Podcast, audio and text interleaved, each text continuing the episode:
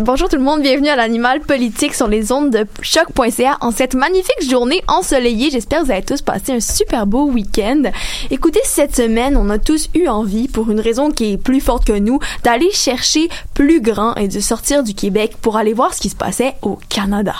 Et même euh, en Chine d'ailleurs pour Guillaume qui va nous parler du terrifiant coronavirus. J'ai hâte d'entendre ça. C'est donc une émission euh, longue distance qui nous attend aujourd'hui. Mais avant tout, on commence avec une information qui a beaucoup fait parler d'elle cette semaine et on vous présente d'ailleurs euh, un extrait que Lorraine a préparé pour nous.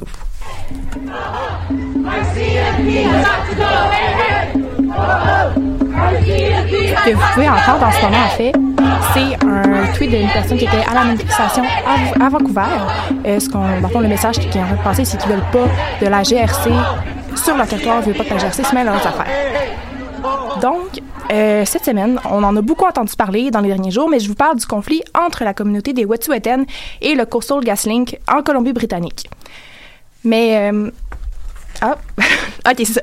Mais c'est ça. Euh, donc, c'est ça. Si vous n'avez pas suivi l'affaire, par contre, vous savez que c'est beaucoup plus complexe. Si vous n'avez pas avoir suivi, pour ceux qui ont suivi, par contre, désolé, vous savez que les, faits d'enfant, c'est beaucoup plus complexe que ça.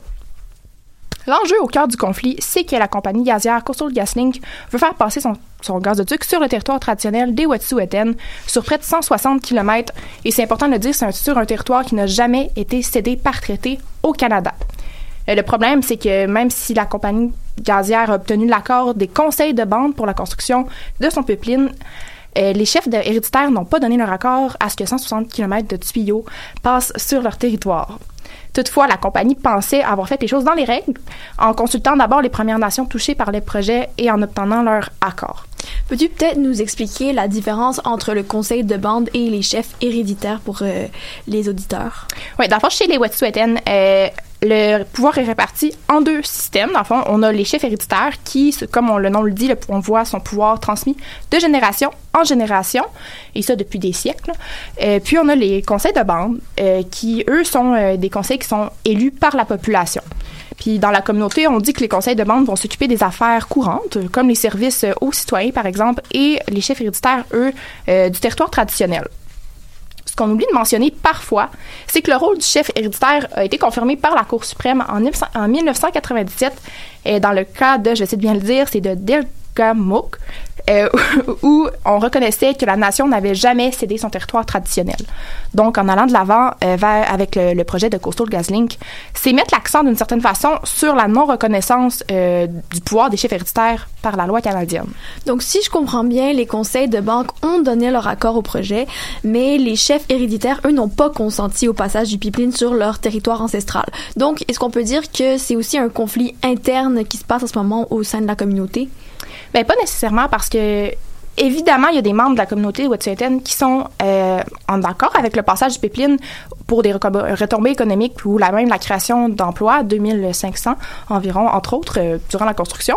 Puis il y a ça en désaccord, mais je crois que tous reconnaissent quand même l'enjeu qui est devenu beaucoup plus grand que le simple passage euh, du gazoduc, ce qui est quand même pas rien. Et si l'opposition au projet était à la base pour des raisons qui étaient environnementales, je crois que la question de l'occupation du territoire est maintenant l'enjeu qui est vraiment au cœur du conflit. Le 31 décembre 2019, la compagnie chargée du projet avait obtenu une injonction interdisant quiconque, quiconque de bloquer l'accès à une route ou à un pont durant la construction du gazoduc. Ben, c'est ça. Après 100 après un mois sans intervenir, la GRC a procédé aux premières arrestations, euh, ça il y a un peu plus d'une semaine, le 6 février dernier, pour démanteler des corpements qui bloquaient l'accès au chantier de Coastal GasLink. Maintenant, la voie, les dernières arrestations se sont faites euh, là-bas, en Colombie-Britannique, et euh, le chantier, dans l'accès au chantier est maintenant libre. C'est pour les Wet'suwet'en, eh ben, pour les Wet'suwet'en, malgré l'injonction, ces arrestations étaient complètement illégitimes puisqu'elles se faisaient sur leur territoire. J'imagine que ces arrestations ont particulièrement donné de l'ampleur au mouvement de, de solidarité de, des Wet'suwet'en. Bien évidemment, tu l'as bien dit parce que le mouvement a pris de l'ampleur euh, et ça partout au pays. Les manifestations euh, ou les barrages ferroviaires en soutien aux euh, se sont multipliés, notamment au Québec ou euh, en Gaspésie, où aucun train ne passe maintenant depuis euh, environ une semaine. Et en, Ontario aussi, sur le territoire moi, je vais essayer de bien le dire encore une fois, de Tienin, Tieneni, non, je l'ai pas dit Tienidinaga. Euh, dans le fond, le, barrage installé depuis maintenant une dizaine de jours a même forcé l'arrêt du Canadien national. Euh, justement, euh, ça, il a interrompu son service jusqu'à nouvel ordre et ça menace évidemment l'économie du Canada, mais aussi les approvisionnements en ressources euh, essentielles. Puis ça, je vais laisser FA en parler plus en détail euh, dans quelques minutes. Et qu'est-ce que le gouvernement compte faire pour remédier à la situation? Ben, pour déloger les militants des voies ferrées, le CN a lui aussi en sa possession en ce moment une injonction euh, qu'il pourrait utiliser. Mais le ministre au service autochtone, Mark Miller, a été très clair là-dessus. Il préfère choisir la voie, comme il l'a dit, euh, de la paix. Il dit l'ouverture, le dialogue et la collaboration. Ça, ça a été très clair. Il a rencontré d'ailleurs euh, les Mohawks de, qui étaient situés dans près de Belleville, dans, en Ontario. Euh, c'est ça. Et ce samedi, pour discuter avec eux, puis il dit qu'il a quand même fait des modestes progrès, mais on connaît pas encore les détails, puis il faut encore euh, voir euh, la suite des choses. Mais dans, un, dans d'une certaine façon, il y a quand même raison de pas procéder à des arrestations parce que je crois que le faire, ça serait pas écouter les revendications des autochtones. Puis c'est ça, M. Miller donne souvent l'exemple d'Oka pour rappeler que le dialogue est préférable à une intervention policière. Puis on, se souvient aussi des conséquences qu'a eu quand même euh, ce, conflit-là. Et je pense qu'on peut comprendre par ses propos qu'il tente d'éviter que la crise ferroviaire devienne une autre crise euh, d'Oka. Puis pour en revenir sur le gazoduc, quelles conséquences aurait le pipeline sur le mode de vie de cette communauté-là? Bien, la construction d'un pipeline, euh, comme toute euh, autre méga infrastructure euh, a toujours un impact considérable justement sur l'écologie d'un territoire. Euh, chez les Wet'suwet'en, ce serait la chasse, la pêche qui serait grandement affectée par les activités de la compagnie gazière, sans compter toutes aussi les conséquences environnementales qu'a un, gazoduc. Mais pourquoi est-ce que ce conflit il retient autant notre attention? Pourquoi est-ce qu'on en parle autant? Je pense qu'une des raisons pourquoi ce conflit retient autant l'attention, justement, notre attention, mais aussi l'attention des, des, communautés autochtones, qui sont les, principaux euh, les principaux affectés là-dedans aussi, c'est qu'ils reflètent des enjeux qui sont depuis beaucoup trop longtemps négligés par le Canada, que ce soit au niveau justement du territoire, de la loi, de leurs droits, mais aussi de leur pouvoir. Et c'est des enjeux qui vont se refléter aussi dans toutes les communautés autochtones. Euh, je pense justement que le dénouement du conflit de Coastal Gaslink, euh, peu importe la tournure que vont prendre les événements, va avoir un énorme impact aussi, notamment au niveau des relations entre les Autochtones et l'État, mais aussi euh, pour les gros projets à venir. on peut penser notamment à GNL Québec, j'en ai beaucoup parlé, mais à fond, c'est pas, c'est pas nouveau qu'une compagnie veuille passer sur les terres traditionnelles des Premières Nations pour un, pour un projet économique ou pour de développement X. Puis euh, justement avec Génial Québec, c'est ce qui risque aussi d'arriver parce que si euh, le, projet voit le jour, il va y avoir un gazoduc qui va, devoir aussi passer encore une fois, puis ça va être euh, les mêmes un peu la même histoire qui va se répéter. Donc je pense que c'est quand même important le dénouement que va prendre aussi, peu importe la tournure que prend les événements. Puis le premier ministre Justin Trudeau a d'ailleurs annulé aujourd'hui son, son voyage officiel dans les Caraïbes pour mettre fin à la crise ferroviaire. Donc on devrait en savoir un peu plus au courant de la journée. Merci Lorraine.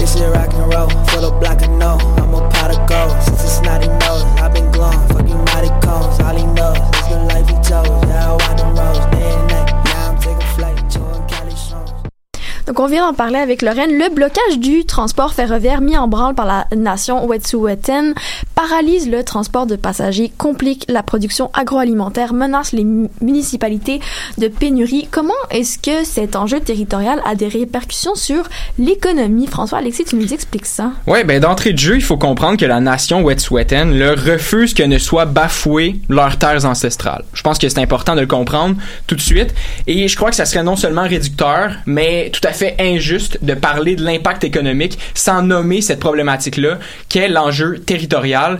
Euh, en fait, euh, c'est une question d'identité et d'autodétermination. Maintenant, on peut parler d'économie. Donc, depuis 12 jours, les manifestants bloquent la circulation ferroviaire à différents endroits au pays pour démontrer leur appui au chef héréditaire de la nation Wet'suwet'en qui s'oppose à un projet gazier en Colombie-Britannique. Attention aux oreilles sensibles, un gazoduc. Le Coastal GasLink d'environ 670 km projeté par la filiale de TC Energy doit permettre d'acheminer du gaz naturel dans le nord de la Colombie-Britannique et par la suite, euh, le gaz naturel pourrait être exporté à l'état liquide par LNG Canada. Bon, ça c'est le projet. À ce qui paraît, ça, ça ferait euh, 7500 jobs pendant la construction puis 2000 jobs pendant euh, la, la phase euh, d'action qui devrait durer une cinquantaine d'années au Canada. C'est ça qui propose TC Energy. Mais bon, l'indignation contre le gazoduc vient d'une lutte d'opinion entre les 20 élus du Conseil de bande des Premières Nations et a eu une résonance partout au Canada. Lorraine nous en a parlé. Et parmi ces membres-là, cinq élus du Conseil de bande proviennent de la nation Wet'suwet'en. Puis celle-là est particulièrement préoccupée par le projet de Coastal GasLink. Le Conseil a statué en faveur du projet de gazoduc au grand désarroi des opposants. La préparation du site, euh, des étapes préliminaires de la construction sont en cours depuis début 2019 et le gazoduc va être en service en 2023. Donc, les blocages de voies ferroviaires durent depuis maintenant 12 jours. Est-ce que les répercussions économiques de cette mobilisation sont démesurées? Ben, la réponse à cette question-là, ça revient à se demander, en fait, est-ce que la cause des opposants au projet de Coastal GasLink mérite le sort réservé à ces gens qui dépendent du système ferroviaire pour travailler?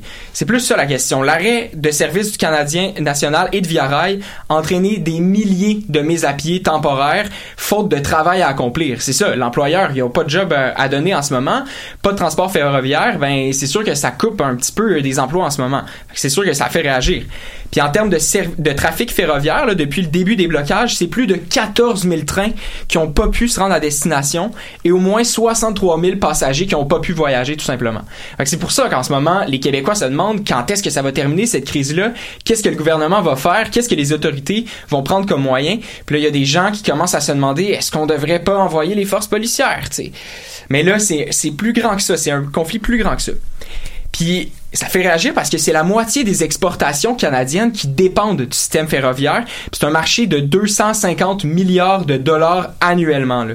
Donc c'est ni plus ni moins la pierre angulaire de notre économie. Notre système ferroviaire, on dépend de ça. Puis aussi, étant donné que le secteur agroalimentaire est étroitement lié au transport ferroviaire, ben c'est toute une industrie qui est ébranlée en ce moment au Québec.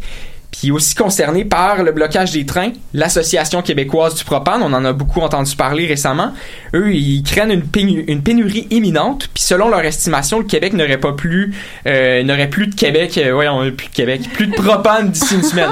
Il y a plus de Québec, c'est la fin du monde. Non, non, il y a plus de propane d'ici une semaine, mais bon, la situation, elle inquiète les éleveurs, parce que le propane, ben, ça sert à la transformation de la moulée pour nourrir les animaux d'élevage et chauffer les enclos pendant l'hiver.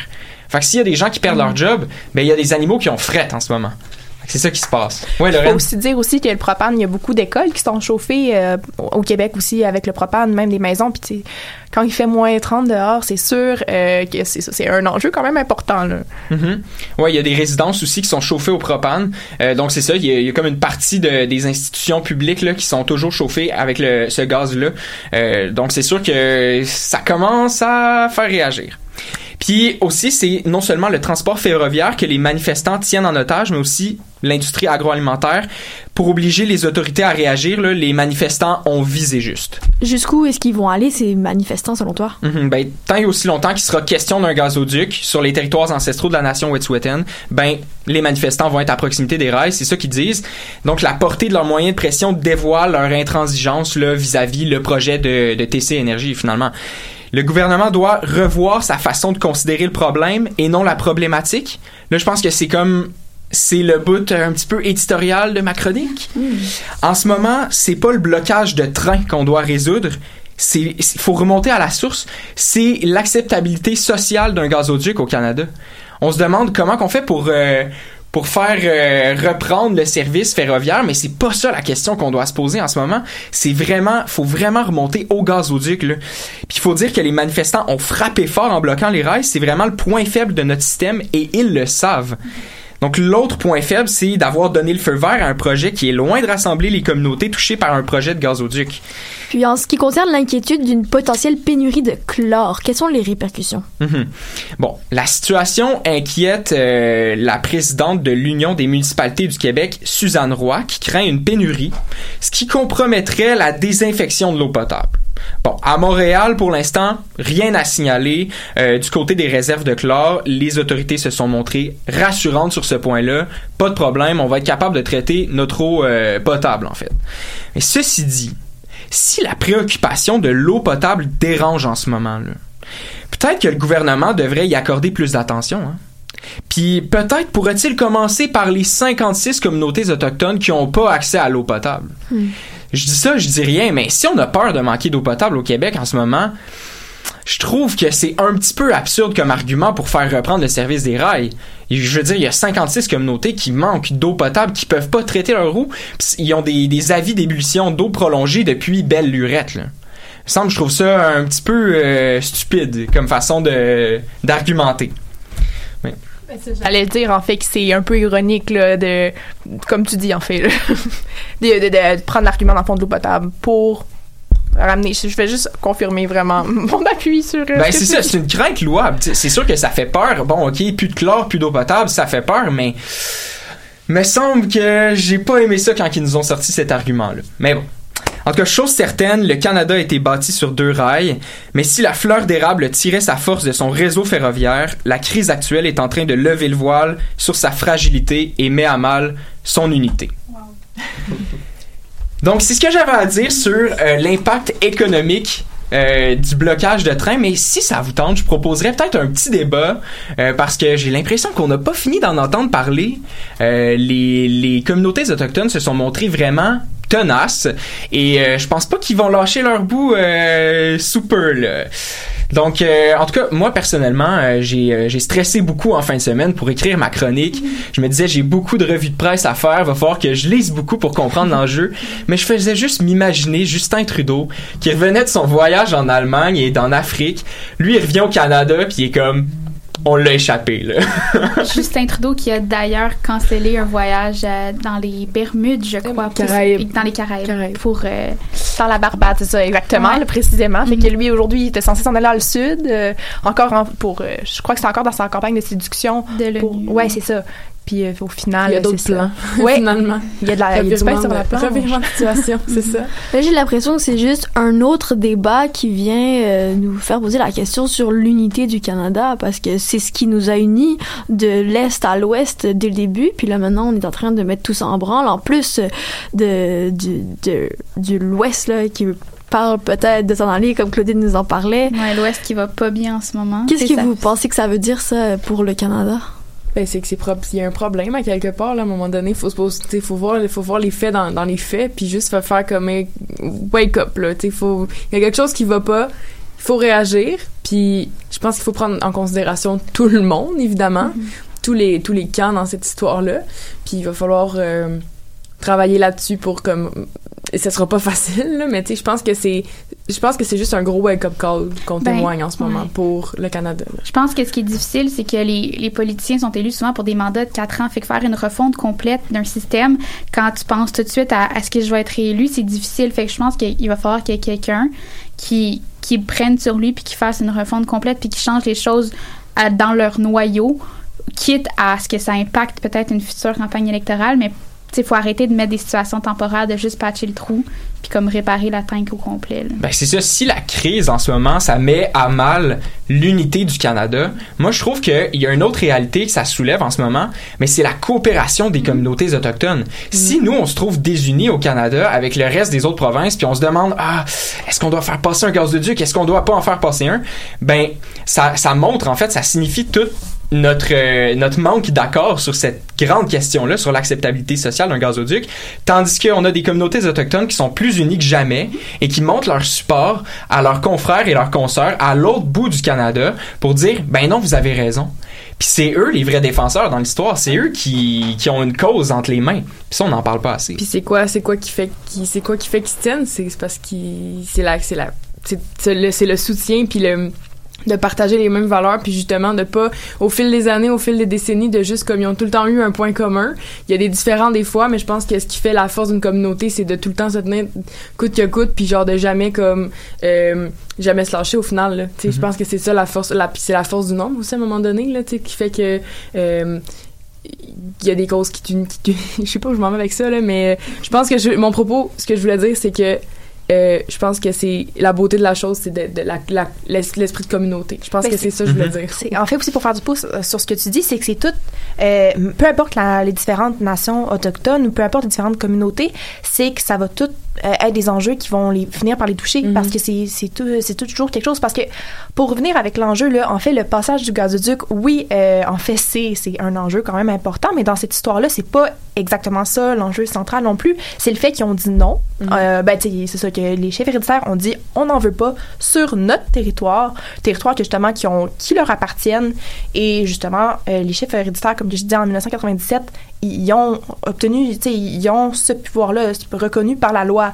Ils ont dit non on n'en veut pas sur notre territoire Euh, mais là c'est la GRC qui est sur encore une fois leur territoire qui veut les déloger, de là donc à quelque part, c'est juste de pas reconnaître euh, un certain pouvoir. Moi, je pense qu'il qu'il est là le problème aussi. Là. Donc tu dis que ils ont, il y a une loi qui stipule Mhm. qu'ils ont le droit de dire non à quelconque projet qui passerait sur leur territoire? En fait, c'est la loi euh, qui a été euh, qui a été reconnue en Cour suprême en 97. C'est c'est euh, pas dans le fond, c'est de la loi qui sont les maîtres de leur territoire en fait que Mhm. le- qui ont le droit de décider ce qui se passe sur leur terre.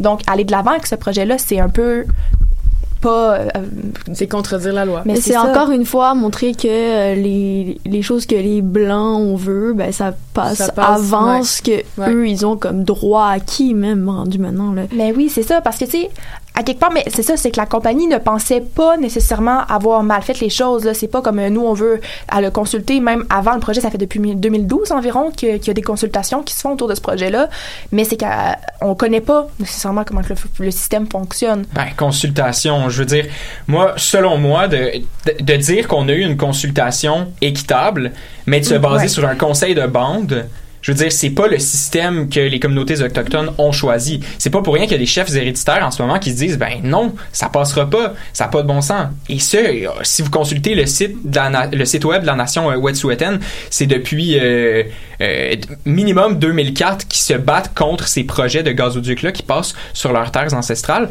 Et là le dysfonctionnement. hein. Et François Alexis, comment tu penses que ça va se résoudre tout ça? Est-ce que tu penses qu'ils vont gagner? Ouais, Hier, j'écoutais Mark Miller. Ça, c'est le ministre euh, des qui Services s'occupe des affaires ouais. autochtones, au service autochtone exactement. Et puis, euh, j'ai comme l'impression que le dossier est pas entre de bonnes mains en ce moment.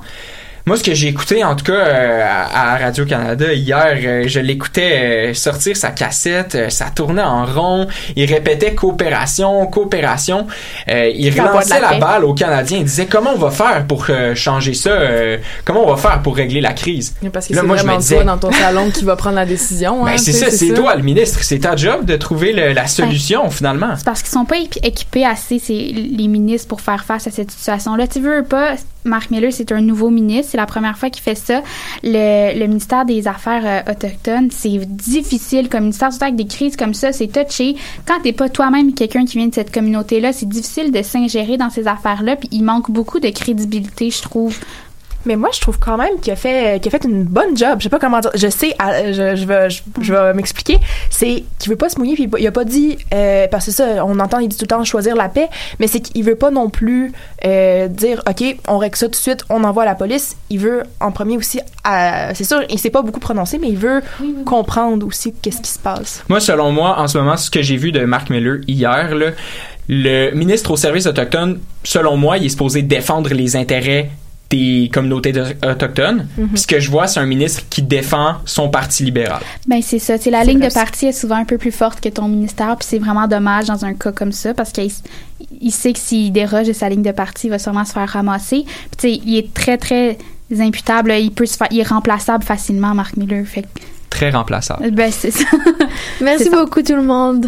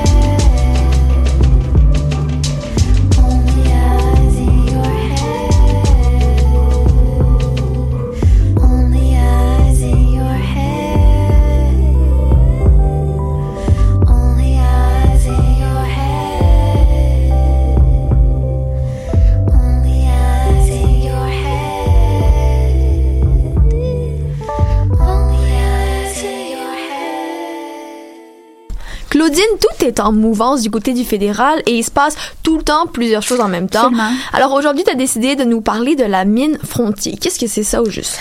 Exactement, Mélanie. Euh, Je veux peut-être, je vais peut-être empiéter un peu sur le- l'expertise de Lorraine. Alors, si tu as des choses à me dire, Lorraine, euh, vas-y fort. Mais c'est quand même important de parler de la mine Frontier euh, au niveau fédéral. Dans le fond, pour commencer, c'est un méga projet d'exploitation de sable bitumineux dans le nord de l'Alberta. Euh, dans le fond, si le projet est approuvé, là, ce serait parmi les plus grands sites d'exploitation minier au Canada. Euh, ça ferait environ 292 km soit environ la taille de la ville de Mississauga en Ontario, ou pour ceux qui sont pas très familiers avec l'Ontario, la moitié, euh, le deux tiers de l'île de Montréal environ, ce qui est énorme. Euh, ouais, c'est ça. Puis Mississauga, c'est une population d'à peu près 800 000 habitants, vous pouvez à peu près voir à quel point c'est immense. Euh, le projet représenterait à lui seul 10% de la production totale des sables bitumineux en Alberta. Donc, c'est un immense projet qui chiffre dans à peu près les 20 milliards de dollars environ, mais tu sais, à ces montants-là, on n'est pas à un milliard près. Euh, mais c'est définitivement le genre de projet où il peut y avoir des gros dépassements de coûts. La mine serait exploitée pendant 41 ans à compter de 2026 et produirait en moyenne près de 4 mégatonnes de CO2 par année, soit l'équivalent environ aussi de 870 000 voitures de plus sur les routes. Je sais pas si ça vous, ça vous titille un peu quand je vous dis ça, mais moi, personnellement, oui. Puis encore une fois, ça, c'est par année, là, j'imagine. Par année, effectivement. On n'aime pas ça. Non, on n'aime pas beaucoup ça. Euh, pour mener à bien le projet, là, il faudrait détruire environ 14 000 hectares de milieux humides. Euh, la perte là, d'autant de territoire met non seulement en danger la flore, mais aussi plusieurs animaux dont le territoire serait détruit.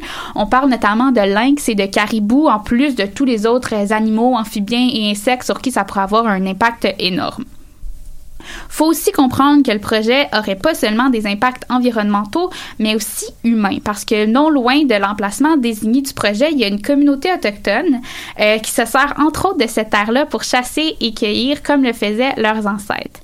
Euh, malgré tous ces faits-là que je viens de vous énumérer, les, des rapports de l'Agence canadienne d'évaluation environnementale et de l'Agence de réglementation de l'énergie de l'Alberta ont conclu que tous les impacts négatifs étaient moins importants que les retombées économiques que pourrait avoir le projet. Que l'argent que ça va générer est beaucoup plus important que la destruction d'un écosystème. Moi, je comprends pas qu'en 2020, on peut encore penser comme ça. Écoute, j'ai pas de réponse pour toi, je, je sais pas plus. J'ai l'impression qu'il y a personne qui est en accord avec ce genre de truc. Personne. J'adore l'argent. Sauf les gens qui sont au pouvoir, bien Ah, c'est évidemment. J'adore comme- l'argent quand il est propre. Je suis d'accord. Mais là, avec ces informations-là, comment ça va se passer au niveau fédéral? Parce que tu parles au futur, donc c'est un projet qui est pas encore en chantier? Non, exactement. Le projet a été présenté aux parlementaires, mais il doit encore être approuvé. Euh, D'ailleurs, dans sa présentation qui a été faite aux, aux députés, la compagnie qui pilote le projet Tech Resources explique que sur le plan environnemental, son projet se veut responsable. Et pour tous nos éditeurs, j'ai mis des gros guillemets à responsable.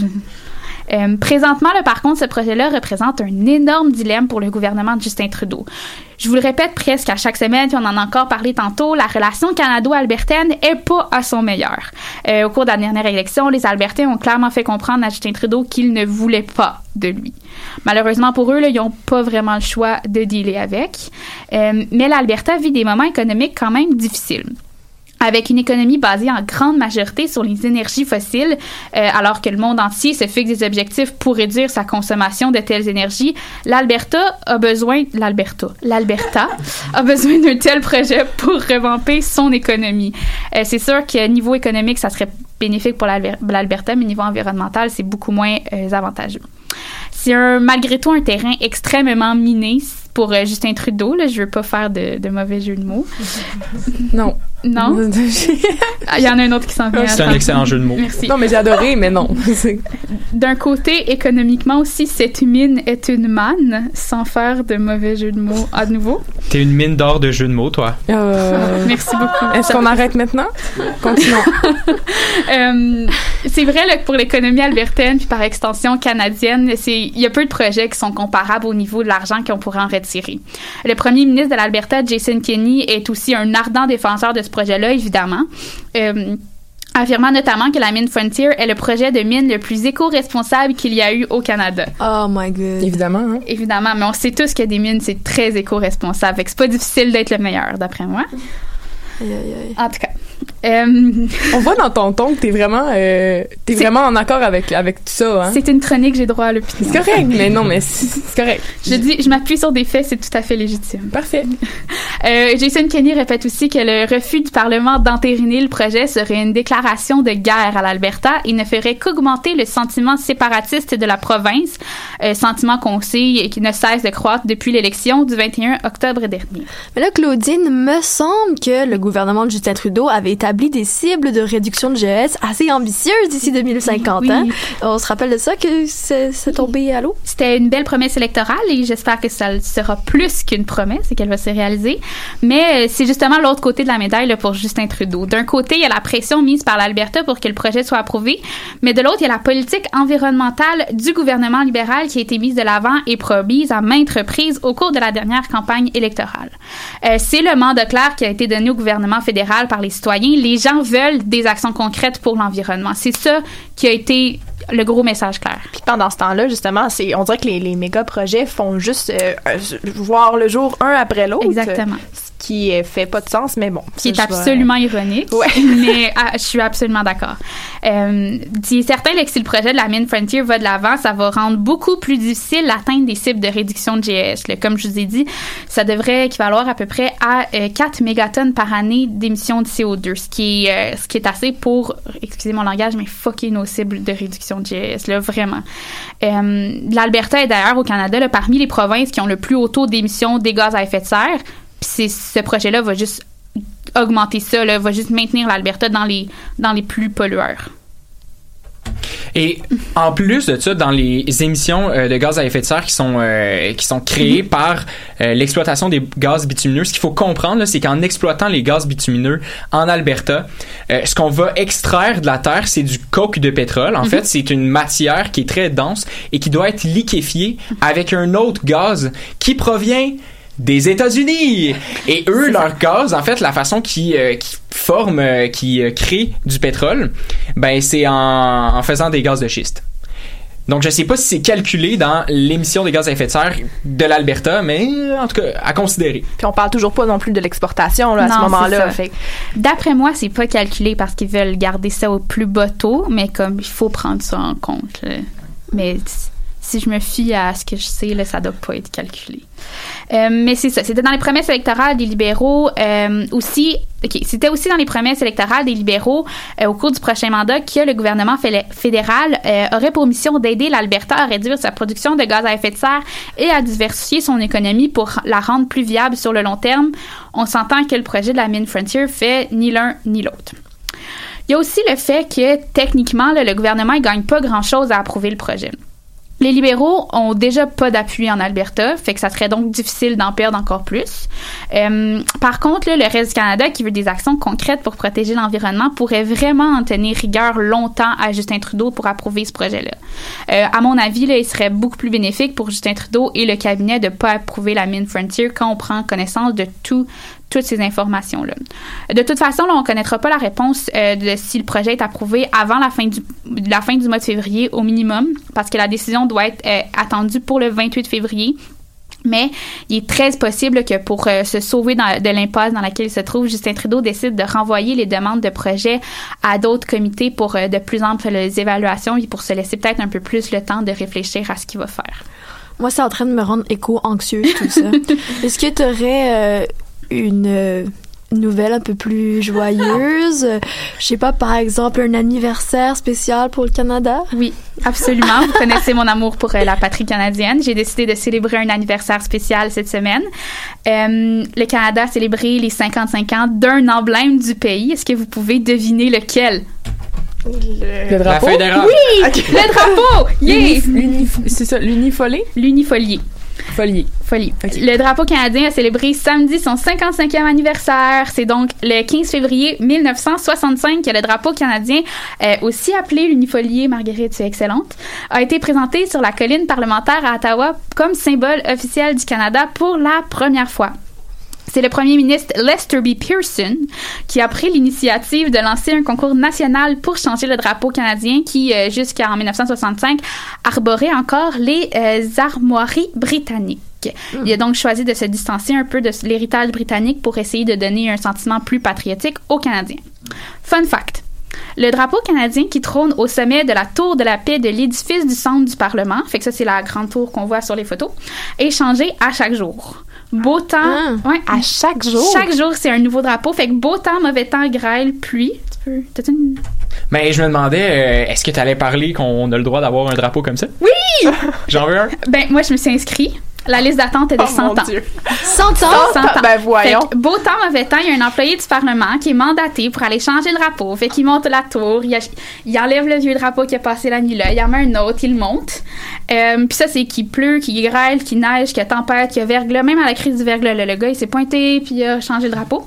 Euh, puis si jamais ça vous dit, comme François Alexis nous le dit, le gouvernement offre les drapeaux qui ont trôné au sommet du mât euh, de la Tour de la Paix gratuitement à tout Canadien qui en font la demande. Donc, c'est les drapeaux, justement, qui ont été euh, souillés par les intempéries des fois, mais pour une journée seulement. Une on Oui, exactement, pour une journée. Fait que je sais pas à quel point c'est sale. Pour mettre à côté de ton portrait de la reine qui Ben, offre c'est ça. gratuitement aussi. Exactement, C'est qu'on sait que j'ai absolument Ouais. chez moi. Euh, mais tu as deux catégories. Tu peux avoir celui qui trône au sommet du- de la Tour de la Paix ou tu peux avoir les autres un peu plus poches qui ont juste été dans les autres bâtiments. Ah, Mais, mais euh, il va falloir s'armer de patience parce que l'attente pour obtenir un drapeau est de près de 100 ans. Euh, reste que ça serait un vraiment beau cadeau à faire en héritage à ses petits-enfants. Et pour le fun, je me suis inscrite pour recevoir un drapeau. Alors, je vous donnerai des nouvelles quand je l'aurai reçu. Donc, on le sait que pour l'anniversaire à Claudine, on devrait toutes s'inscrire à ce concours-là pour y en offrir un. Mais c'est 100 même, même pas un concours, t'as juste besoin de t'inscrire, genre rentrer ton adresse, Ouais. ton, ton adresse courriel, ton numéro de téléphone, puis c'est genre, OK, dans 100 ans, on va vous contacter. Moi, j'espère juste qu'il y a beaucoup de monde. Non, je peux pas dire ça. J'allais dire, j'espère qu'il y a des gens Ah, qui se sont inscrits qui vont être On morts, où que je vais pouvoir y aller. Mais C'est pas grave. Merci beaucoup, Claudine. Allez, on y va. une fois à ressasser les mêmes discours. Ça n'en finira donc pas. Le monde est lourd, plus que son poids, et même avec les alentours. On n'ira pas vraiment plus loin. J'imagine souvent que tout peut disparaître. Ça fait pas si longtemps que ça me trotte dans la tête. C'est peut-être la fuite du temps qui ramène à l'essentiel. On répète constamment que l'heure n'est plus à la fête. L'éternel recommencement nous fait perdre la tête. Fini par nous clouer le bec, le monde est sourd. Encore une fois, à ressasser les mêmes discours. Ça n'en finira donc pas. Le monde est lourd, plus que son poids, et même avec les alentours. Pourra pas éternellement continuer à faire semblant et demander à nos enfants d'être plus con que leurs parents. Pas vraiment pertinent pour éviter la guerre des clans. On se rassure comme on peut, on se fustige, on s'offuse de pas pouvoir passer aux aveux. Et on trouve la vie dure, et on perd la mesure. Le monde est sourd, encore une fois, à ressasser les mêmes discours.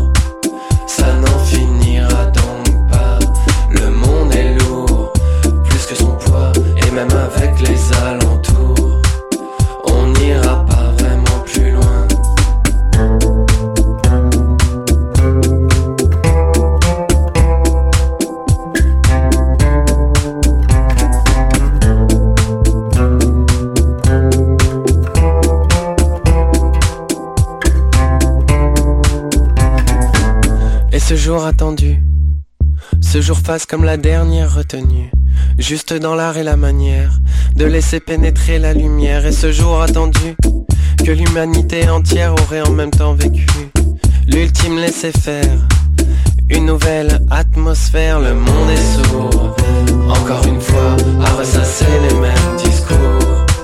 Ça n'en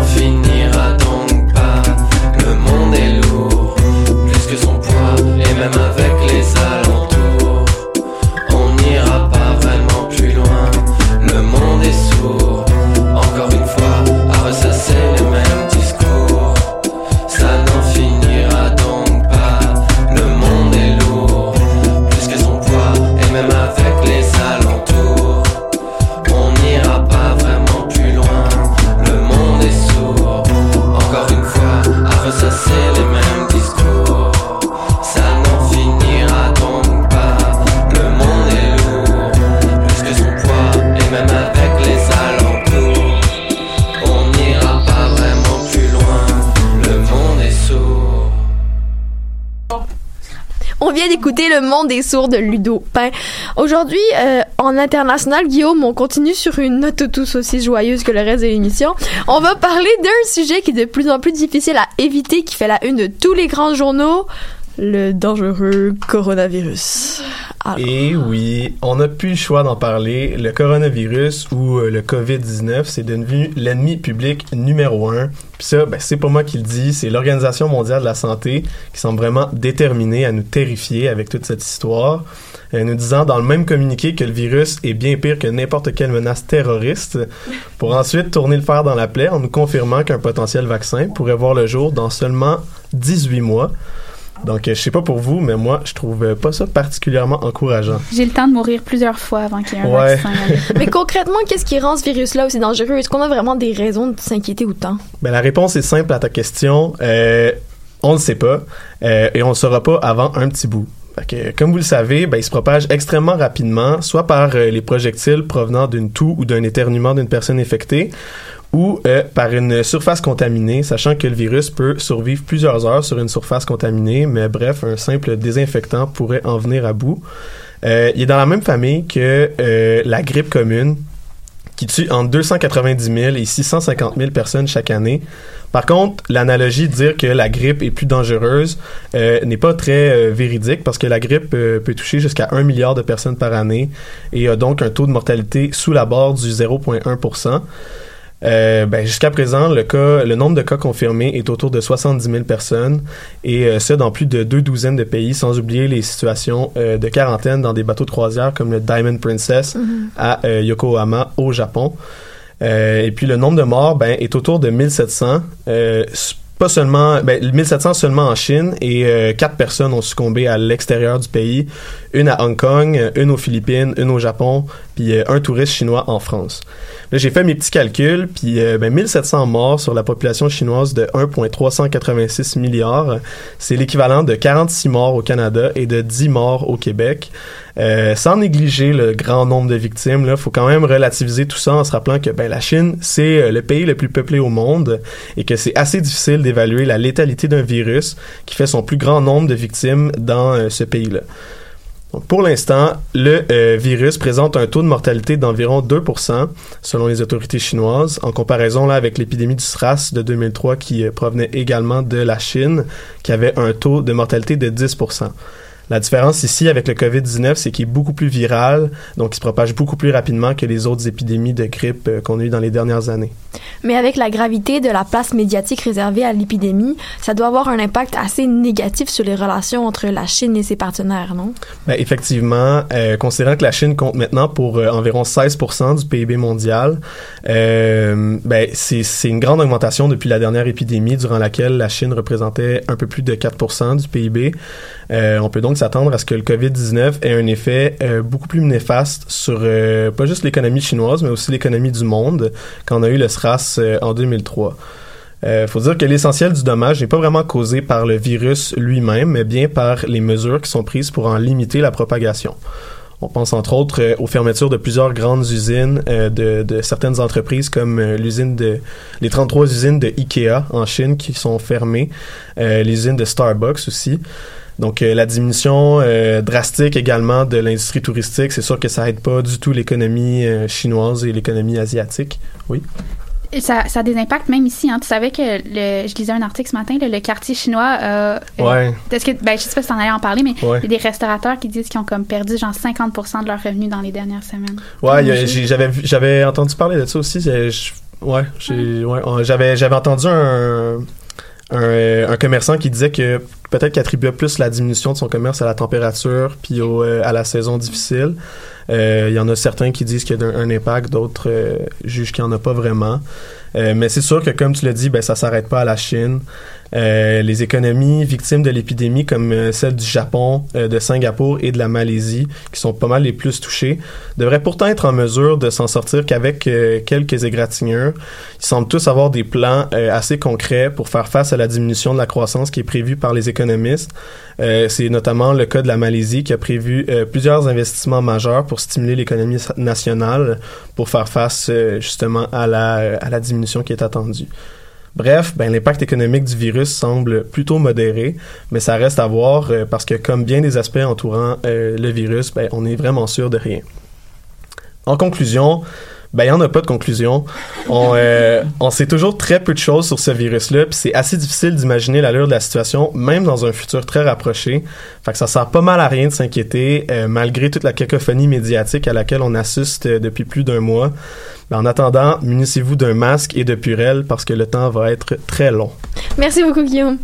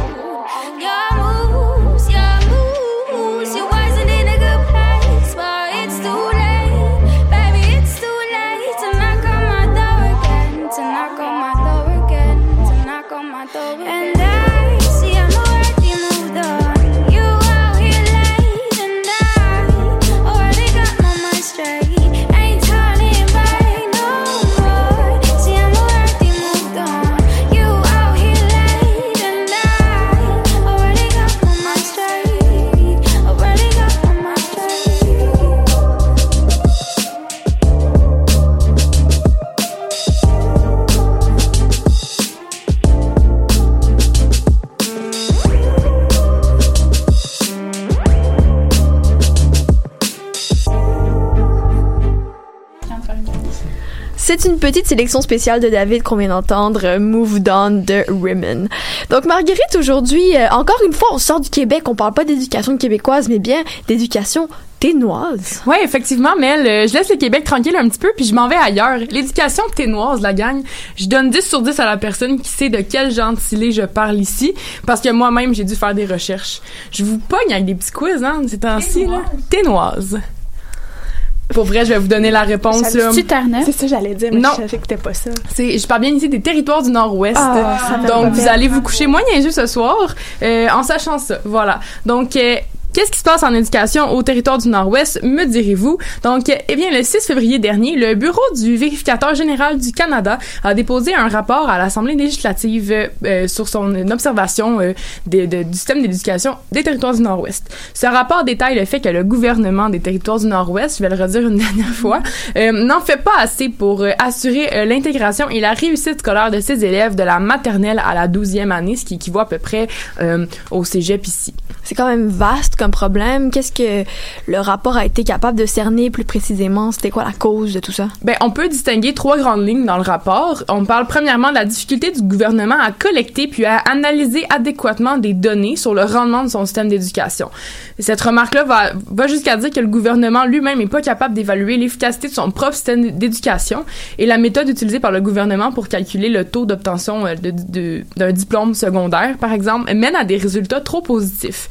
Donc, c'est vraiment un problème au niveau euh, de la collecte de données, dans le fond de data, et, qui est éventuellement utilisé à- aux fins de statistiques. Sinon, le rapport, il va mettre de l'avant l'accessibilité de l'éducation. Donc, les écarts de réussite entre les grands, les grands centres, puis les plus petites communautés. Finalement, on parle aussi de l'enseignement des langues autochtones qui fait défaut. Ces trois grandes lignes-là, c'est des indicateurs importants aux conclusions qui ont été tirées par le rapport. Donc, mis à part peut-être la collecte de données qui est un enjeu particulier à ce cas, il me semble que les thématiques des conclusions du rapport ne sont pas nouvelles dans le do- domaine de l'éducation. Ouais, non, c'est ça. Dans le fond, tout- en tout cas, quand on parle d'éducation dans le Grand Nord, l'accessibilité de l'éducation puis les enseignements des langues autochtones sont, sont, sont sujets assez récurrents puis qui sont euh, qui causent problème souvent. Euh, D'ailleurs, c'est pas la première fois que le, ministère de l'Éducation, de la Culture et de la Formation euh, du territoire du Nord-Ouest, c'est comme ça que le ministère de l'Éducation s'appelle, euh, fait l'objet d'un rapport du bureau du, vé- du vérificateur général. En 2010, le, le vérificateur pardon général avait conclu que le ministère avait amélioré son accès à l'éducation, puis en plus d'augmenter son taux de diplomation, mais qui collectait pas adéquatement les données sur le rendement de ses élèves. Donc, le rapport déposé cette, cette année, dans le fond, euh, il y a le 6 février, euh, c'est un peu la suite euh, de celui de 2010. Un peu comme un check-up, si vous voulez, puis vous voyez, ben le check-up était un peu nécessaire parce que dix ans plus tard, ben les enjeux sont encore d'actualité. Et quelles sont les recommandations proposées par le bureau du, go- du vérifi... Qui... Moi, en plus, je suis pas hein, capable. Moi, en plus, je suis pas capable. Bureau du vérificateur général pour euh, améliorer le système d'éducation ténois.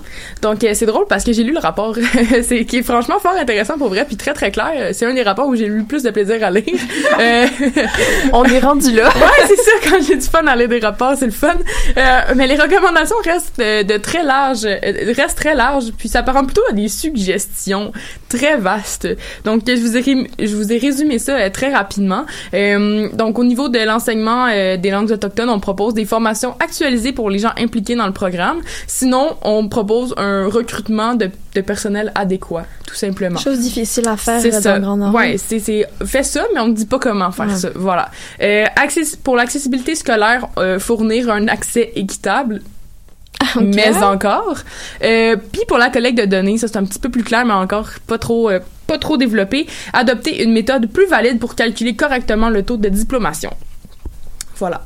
Donc, qu'est-ce que ces résultats du rapport nous disent sur la situation de l'éducation du territoire du Nord-Ouest? Eh bien, tout simplement qu'il y a des faiblesses au niveau de l'enseignement des langues, des langues, les langues autochtones, de l'accessibilité à l'éducation et du suivi des élèves. C'est quand même des enjeux problématiques, pas si simple à puis pas si à ramener là. Si, mais si le ministère s'y met puis suit les recommandations du vérificateur général, ben tout devrait être correct. Et donc, le ministère a accepté les recommandations?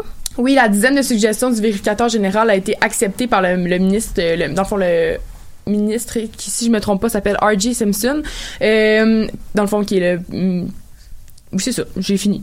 Euh, Puis, si je peux me permettre de, terminer par ma propre analyse, dans le fond, en consultant le rapport, c'est vraiment la partie de collecte de données qui m'a sauté aux yeux. Avec les recherches effectuées par le vérificateur général, c'est comme si le ministère de l'Éducation avait surestimé son taux de réussite. C'est vraiment, c'est le graphite était très très évocateur. Dans le fond, il y a une courbe pour le taux calculé par le par le ministère ténois, puis il y a une autre courbe plus basse qui a été calculée par le vérificateur général, puis il y a une nette différence. Par exemple, selon la méthode du ministère, le, taux d'obtention de diplôme était de 72% Donc ça, c'est les territoires du Nord-Ouest, le gouvernement qui dit que en 2017, on a un taux de 72% de diplomation, puis selon les calculs euh, du vérificateur, le taux était en fait de 44 Fait que c'est flagrant comme différence. Bref, je me dis que le rapport du vérificateur général, c'est quand même un avertissement constructif pour ce genre, pour pas que ce genre de choses-là se reproduisent. Puis je me suis même poussé la question, c'est-tu quelque chose qu'ils veulent cacher? Ils ont-tu essayé de comme redorer leur, leur euh, statistiques pour ça? Voilà. Intéressant. Sinon, peut-être une dernière chose qui mériterait notre attention en, économie, en éducation aujourd'hui. Ben dans le fond, euh, j'avais d'autres choses à dire. Je voulais juste euh, en glisser un mot. Ça serait pas une chronique éducation si je vous parlais pas de la, du, du projet de loi 40, euh, euh, qui plus un projet de loi euh, d'ailleurs. Donc euh, secret est le mot d'ordre dans ce qui concerne la loi 40. Euh, les commissions scolaires ont été abolies, c'est plus un secret. Mais euh, turns out que le PL était peut-être un petit peu plus que secret que je m'attendais. Euh, quand le projet a été adopté euh, quand la loi a été adoptée en fait ben il y a beaucoup de gens qui étaient pas au courant puis que, que, que tout ça se tramait en fait. Puis aussi il y a beaucoup de frustration autant du côté des, pop- des populations des mairies des différentes municipalités euh, puis des représentants syndicaux entourant le fait que la loi a été adoptée dans la nuit en catimini pour utiliser les propos de la mairesse de Montréal Valérie, Valérie Plante euh, avec un baillon il y a beaucoup de monde qui s'indigne de ça puis qui comprennent pas pourquoi ça a été fait de cette manière là puis sinon euh, première journée de grève de trois pour l'université du Québec euh, à Rimouski donc euh, Lucar pour le climat aujourd'hui le mouvement de mo- de mobilisation étudiante pour le climat va prendre de l'ampleur dans les prochaines semaines ça risque de bouger vraiment beaucoup donc euh, je suis ça de très près de très près pour vous autres euh, pour l'animal politique Merci beaucoup, Marguerite. ça me fait plaisir C'est ce qui termine notre émission du 17 février 2020. Merci à tous d'avoir été avec nous. Vous pouvez écouter nos, nos podcasts en rediffusion sur le site de choc.ca, Facebook ou Spotify. Merci à nos chroniqueurs François-Alexis Favreau, Claudine Giroux, Lorraine Saucier, Guillaume Renaud, Marguerite Morin et on n'oublie pas David Minou, Raphaël à la console. C'était Mélanie Loubert à l'animation. On se retrouve la semaine prochaine.